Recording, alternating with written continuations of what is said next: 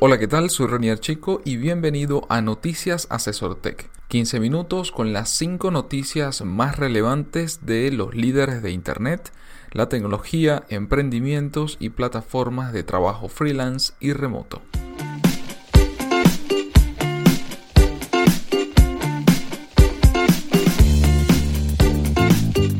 Cada lunes, Félix Bolívar y mi persona te comentaremos la información más relevante para que inicies la semana con buenas noticias. Bienvenidos al episodio número 31 de Noticias Asesor Tech para iniciar la semana como siempre informados y compartiendo nuestra opinión acerca de lo que ocurre en el mundo de la tecnología, la innovación, los negocios digitales y en especial ese impacto que tienen sobre América Latina. Sí, en este episodio Félix volvió para compartir noticias nuevamente. Ya se solventaron los temas técnicos que, que, se habían presentado en las ediciones anteriores, en los episodios anteriores, pero ya está de vuelta. Entonces, comenzamos precisamente la noticia número uno. Tiene que ver con una continuación de un estudio que le compartimos hace dos episodios, si no mal recuerdo, que tenía que ver con la internacionalización del, del negocio en Latinoamérica. Esta segunda parte comparte Google las seis claves para internacionalizar tu negocio. Esto aplica tanto para Latinoamérica como para cualquier otro lugar. La clave número uno es determinar tus objetivos de expansión. A la hora de internacionalizar tu negocio es esencial comenzar por analizar si los objetivos de tu empresa están alineados con tu plan de expansión global.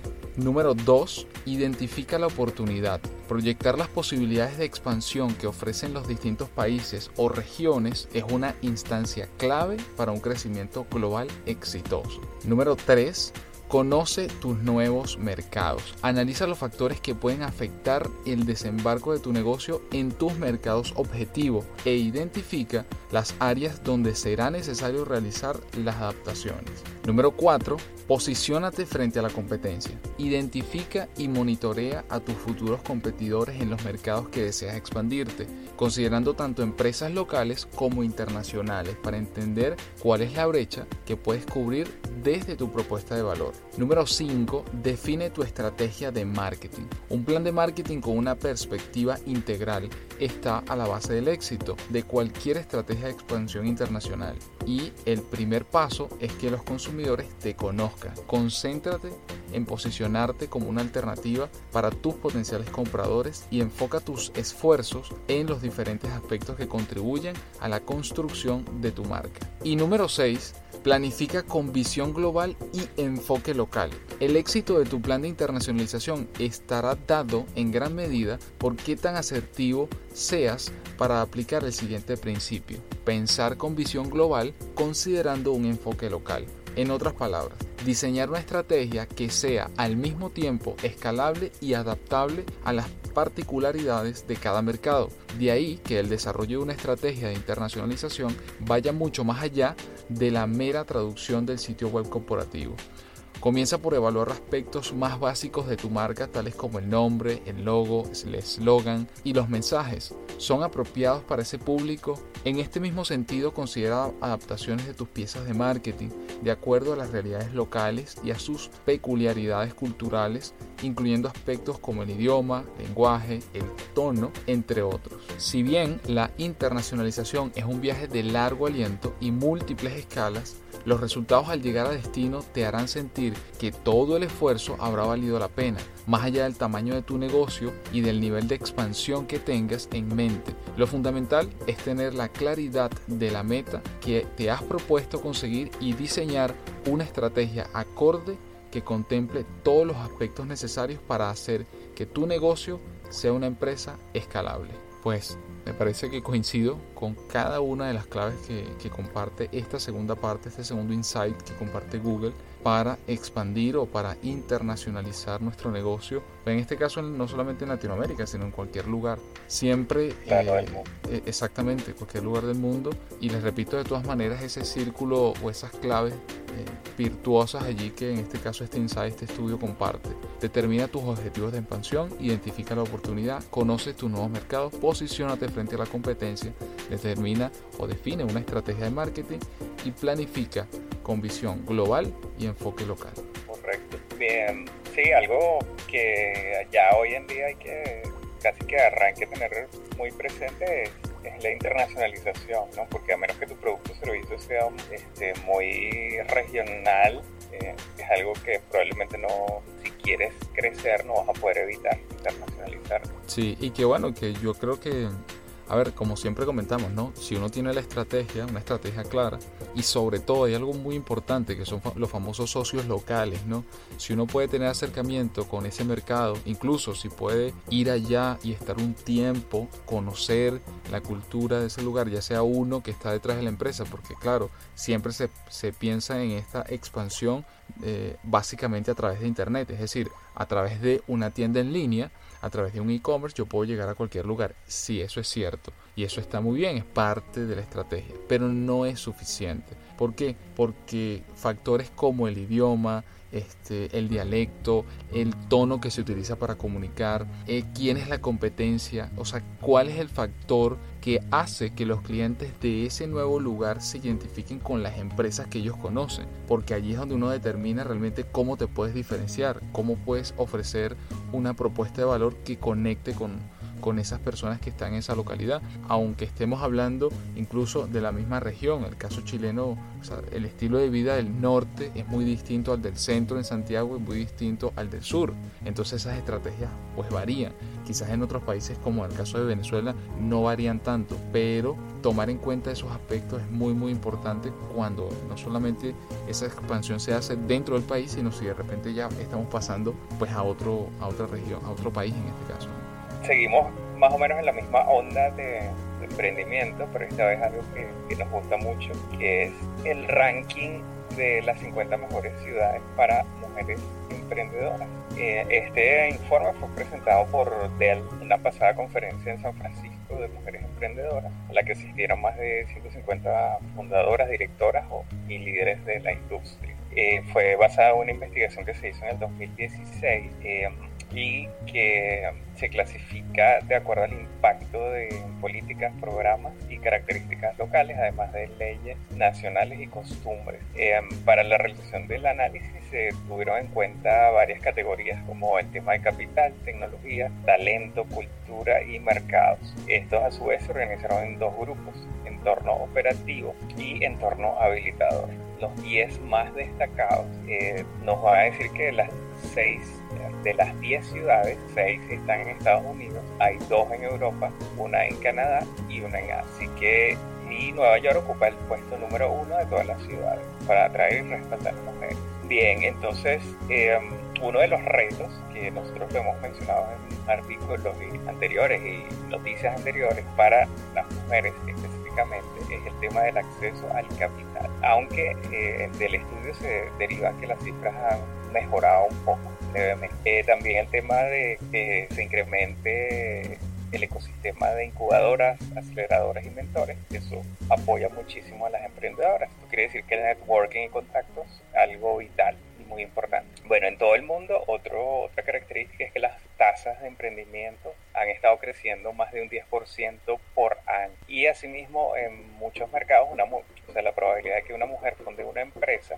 es igual o superior a la que lo haga un hombre. Esto lo, explicó la directora ejecutiva de atención al cliente de Dell, Karen Quinos. Bueno, a pesar de los avances, siguen existiendo obstáculos. Ya dijimos los financieros, pero culturales también, que son muy fuertes en algunas regiones, y políticos, que, que colocan ese techo de vidrio a algunas mujeres, que bueno, gracias a Dios muchas lo están rompiendo y sobrepasando ese techo. Bien, entonces en la lista... Eh, el ranking queda de la siguiente forma. La número uno es Nueva York, dos el área de la Bahía de San Francisco, Londres como tercera, Boston 4, Estocolmo 5, Los Ángeles 6, Washington DC 7, Singapur 8, Toronto 9 y Seattle número 10. El resto de la lista eh, está disponible en el artículo que Renier compartirá y hay una bonita infografía también disponible en la página. Está bien, bueno, eh, sí, como siempre dejamos adjunto al podcast el enlace para que puedan ver no solamente la lista, sino toda la información que, seguramente comparten en el artículo de cada ciudad. Y bien, con esto pasamos a la tercera noticia que tiene que ver con la transformación digital no sirve de nada si el cliente no puede hablar con la empresa. El auge de Internet ha abierto nuevas posibilidades de comunicación desde el correo electrónico y los blogs y las videollamadas con el móvil y el intercambio de GIF en las aplicaciones de mensajería. Esta digitalización no se ha limitado a las interacciones de los usuarios. Ahora, la mayoría de las empresas se comunica con sus clientes a través de múltiples canales en línea e invierten en software para rastrear, personalizar y optimizar cada paso del viaje digital del consumidor. Como las marcas le dan prioridad a esta experiencia digital, a menudo pasan por alto un hecho bastante trivial, y es que la comunicación por voz es más rápida, más fácil y más eficaz que escribir mensajes de un lado para el otro. Los seres humanos generalmente pronuncian de 125 a 775 palabras por minuto y pueden escuchar a una velocidad de hasta 450 palabras por minuto. En contraste, el mecanógrafo medio teclea de 38 a 40 palabras por minuto y eso es utilizando un teclado, digamos, completo, no de un móvil. Un consumidor puede preferir hacer planes con amigos o pedir una pizza online a través de mensajes de texto, pero cuando se enfrenta a una compra compleja, estas preferencias a menudo cambian al tomar una decisión importante como solicitar una hipoteca por primera vez o explorar una remodelación potencial de un baño o una habitación. La mayoría de los consumidores quieren hablar con un especialista humano cualificado. Según un estudio de Google, el 61% de los usuarios de móvil llama a un negocio cuando está en la fase de compra. La mayoría de los encuestados haría una llamada en vez de buscarlo en Internet. Si bien porque están tratando de obtener una respuesta rápida, 59%, o bien porque quieren hablar con una persona real, 57%. El estudio también observó que los consumidores son más propensos a llamar a un negocio para hacer una compra de alto valor en sectores como automoción, finanzas y viajes. Según la consultora de publicidad y marketing Via Kelsey, se espera que las llamadas a empresas superen los 169 mil millones al año para el 2020. Estas llamadas tienen de 10 a 15 veces más probabilidades de generar una venta exitosa o una actividad de seguimiento de la compra que los envíos de formularios digitales, lo que significa que son más eficientes en la generación de ingresos. La voz es fundamental para la comunicación y como no se transmite estrictamente a través de un canal en línea, supone un reto para las marcas que tratan la transformación digital como si el objetivo fuera generar clics y visualizaciones en el sitio web. El desafío es particularmente agudo para las empresas que operan en sectores como seguros, préstamos, viajes y asistencia sanitaria. En estas categorías de compra que hay que considerar, los consumidores suelen contactar con una marca después de realizar una investigación preliminar online y por lo tanto están bien preparados sobre lo que quieren comprar. A medida que los asistentes de voz avancen, estos agentes inteligentes facilitarán conversaciones individuales entre los consumidores y los representantes de ventas y de atención al cliente en lugar de simplemente reemplazar la interacción humana. Las marcas más innovadoras están uniendo sus iniciativas digitales con experiencias por voz. La inteligencia artificial puede analizar automáticamente las conversaciones para obtener ideas, lo que permite a las marcas vincular sus iniciativas de voz y de marketing digital. Por ejemplo, si un consumidor menciona un producto complementario durante una conversación telefónica, la marca puede adaptar las interacciones futuras en consecuencia. En este caso, podría mandar un correo posteriormente, correo electrónico de seguimiento, que incluye la información relevante del producto mencionado y una llamada a la acción. Los esfuerzos de la transformación digital no acaban hasta que se incluye la comunicación por voz. Con el creciente interés y la innovación en los dispositivos de voz, la economía de la conversación está lista para crecer. Los ejecutivos de marketing y de experiencia del cliente necesitan pensar en esta oportunidad de rápido crecimiento para asegurarse de que sus iniciativas digitales no se dejen los ingresos sobre la mesa.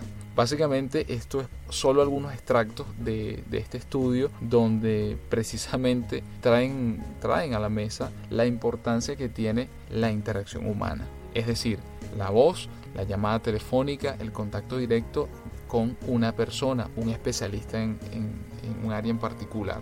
Y que todavía, aunque pareciera que no, sigue representando una manera tremendamente efectiva, no solamente para cerrar una venta, sino también para la misma atención y resolución de problemas. Yo les pongo un ejemplo, si a alguno de ustedes les ha pasado que tienen algún problema, digamos, de soporte técnico por alguna compra, algún dispositivo que tengan, y seguro les ha pasado que les cuesta mucho encontrar el teléfono para comunicarse. Y cuando finalmente lo encuentran, la experiencia no es buena. ¿Qué pasaría si cambiáramos esa estrategia? La experiencia fuese buena, lo encontráramos fácilmente como pudiésemos encontrar el correo electrónico. Las estadísticas dicen que si eso se corrige, y hoy por hoy ya existe la tecnología para hacerlo, ya que no es solo un solo, no, existe solo un canal de comunicación, eh, probablemente la experiencia de usuario, la experiencia del cliente sería mucho mejor.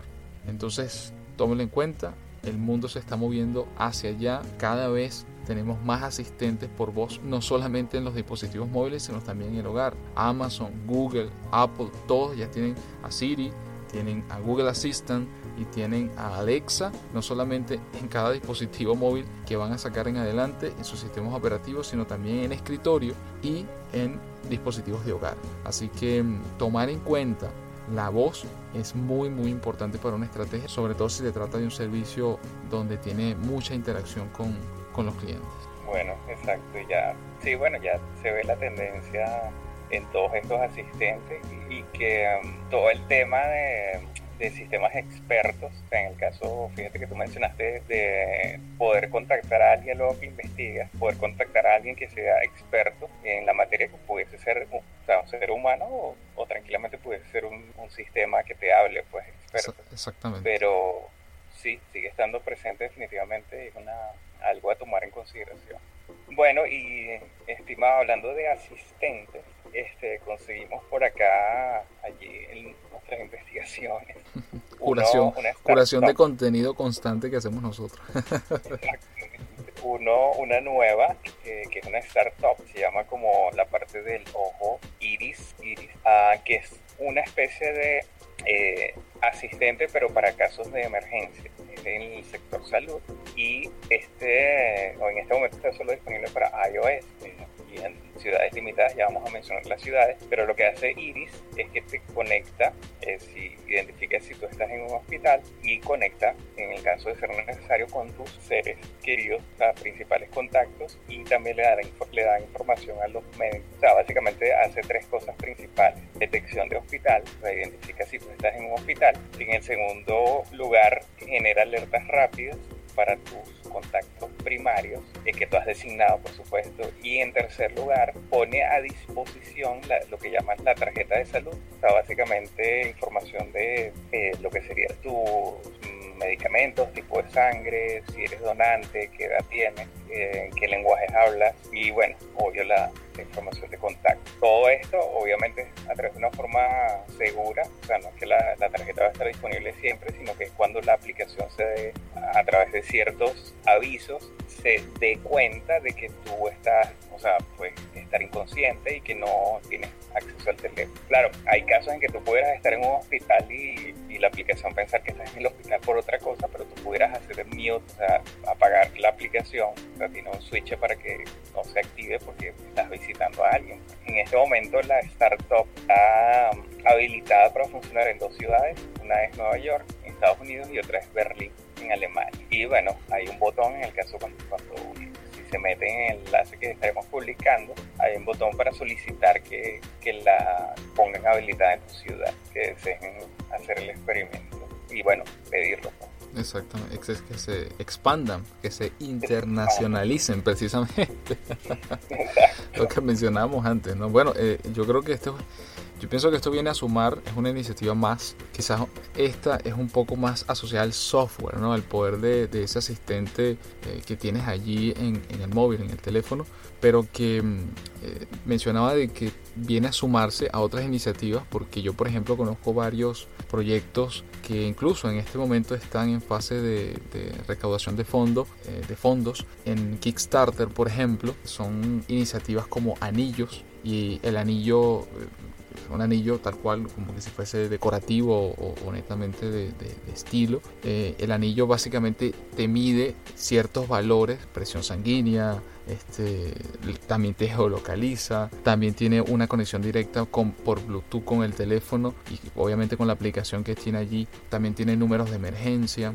Entonces, bueno, así como eso, hay otros sensores que, tipo wearable tech, o sea, que pueden ir en la ropa o, en cierta prenda en particular. Entonces, hay mucho desarrollo que giran alrededor del IoT, de Internet de las Cosas, que pueden estar monitoreando nuestro estado de salud o nuestra, nuestra situación y a partir de ciertas alertas, de cierta configuración previa, etcétera, bueno, pueden representar precisamente un rescate o un 0800, este, ayúdame en el caso de que, de que eso se presente, ¿no? Entonces creo que eso va a seguir avanzando y desarrollándose, ¿no? Correcto.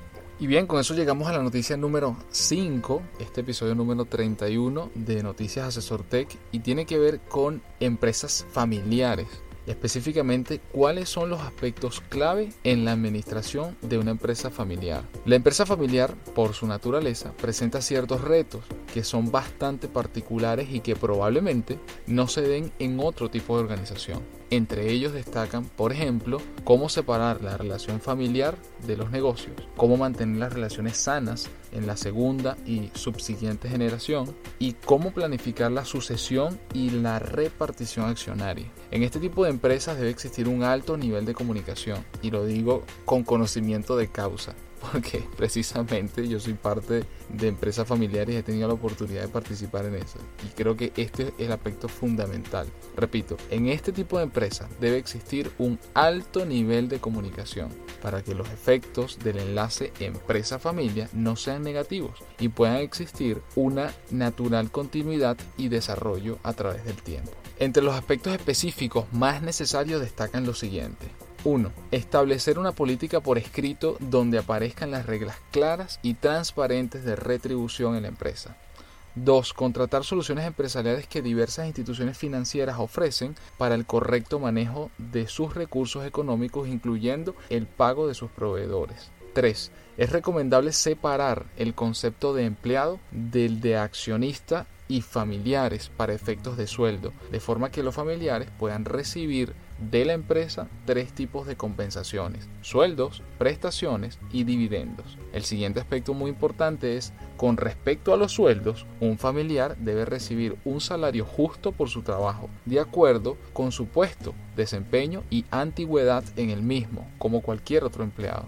Siguiente aspecto, en el caso de las prestaciones, estas deberán ser equitativas para familiares y colaboradores ajenos a la familia. Otro aspecto es tener una política clara de dividendos. Esto evitará que las futuras generaciones sangren el negocio por encima de sus posibilidades, ya que esto puede afectar el buen funcionamiento de la empresa familiar. Y por último, la justicia salarial entre familiares no necesariamente significa igualdad, sino equidad.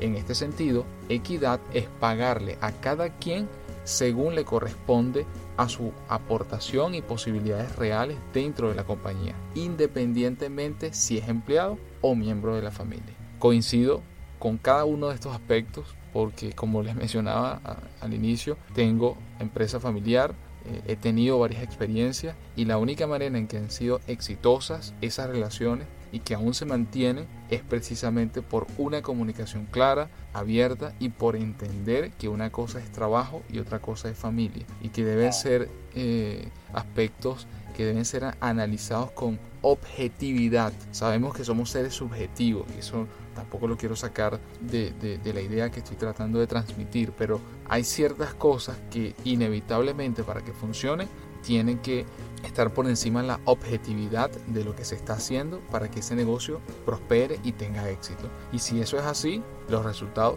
siempre serán positivos y, y no afectará la relación que uno tenga con la familia. Claro, de acuerdo también. Y sí, porque muchas veces en hay empresas familiares que son muy exitosas eh, y han durado años, pero al, igual hay otras que, digamos en la segunda generación, como tú comentabas en, una de, de, las recomendaciones, se, se van al piso y, se destruyen por este tipo de cosas, pues porque se desangra la organización o porque simplemente hay familiares que creen que tienen derecho simplemente por ser familiares. Exactamente. Y, no querer hacer nada. Excelente esas recomendaciones. Sí, exactamente. Y no, y que muchos de los emprendimientos en Latinoamérica, yo sé, que, que, nacen precisamente así. O sea, son empresas familiares que poco a poco se van desarrollando y que si se tienen claro estos aspectos, se potencian y se convierten en grandes corporaciones, ¿no? Y yo conozco muchas empresas en Latinoamérica, sobre todo en Venezuela, ¿no? Que comenzaron también siendo empresas familiares muy pequeñitas, de dos, de tres personas, máximo cinco, y luego se convirtieron en grandes corporaciones que manejaban plantillas de 400, 500 empleados. Entonces, pero la única manera en que eso se logró es porque estos aspectos desde un primer momento estoy casi convencido que estuvieron bastante claros y luego se van a eso añadiendo muchas otras cosas, por supuesto, a través del tiempo. Pero siempre y cuando esa comunicación sea clara y sea objetivo con respecto al negocio, lo más probable es que tengan, eh, tengan éxito. y si no estaban claros, estimado, este, se aclararon en el camino. Sí, bueno, una intención de, de aprender y seguir creciendo pues de los miembros de esta empresa familiar. Exactamente.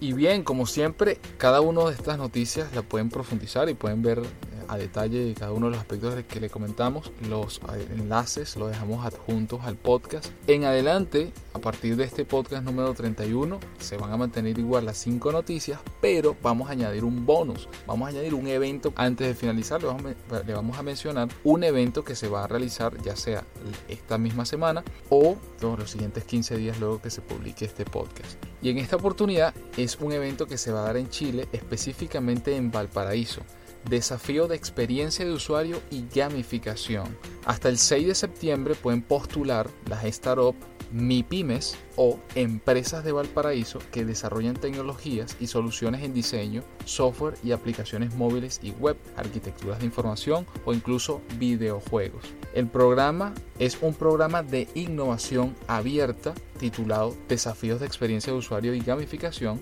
La instancia busca vincular la oferta de soluciones creativas con los polos productivos regionales a través de empresas dispuestas a abrir sus puertas para recibir propuestas y prototipos que solucionen aspectos puntuales de su quehacer. El objetivo, como siempre, es sumar a ambas convocatorias. Un mínimo de 8 emprendimientos creativos pueden, pueden participar y estarán enfocados en empresas medianas, grandes, instituciones de educación superior que tengan como cultura la innovación abierta. La invitación es hecha por Hub Global PUCB como por Valparaíso Creativo, programa estratégico público-privado impulsado por Corfo, una de las instituciones que también apoya a Startup Chile, con el objetivo de dinamizar la economía creativa de la región, fortaleciendo la vocación del territorio como una ciudad creativa a escala humana. Les repito la fecha para que estén atentos. La cierre de las postulaciones se hace el 6 de septiembre, así que tienen oportunidad. El anuncio de los ganadores se realiza el día 8 de septiembre y el resto de la información y los detalles al respecto se los dejamos adjuntos al podcast. Y con esto llegamos al final de este episodio número 31 de Noticias Asesor Tech. Como siempre, gracias por escucharnos, gracias por participar, enviarnos los comentarios, preguntas y si no se han suscrito, le invitamos a que se suscriban. Si les gustó, no olviden darle a like y compartirlo con sus compañeros, amigos y familiares. Nos escuchamos el próximo día lunes.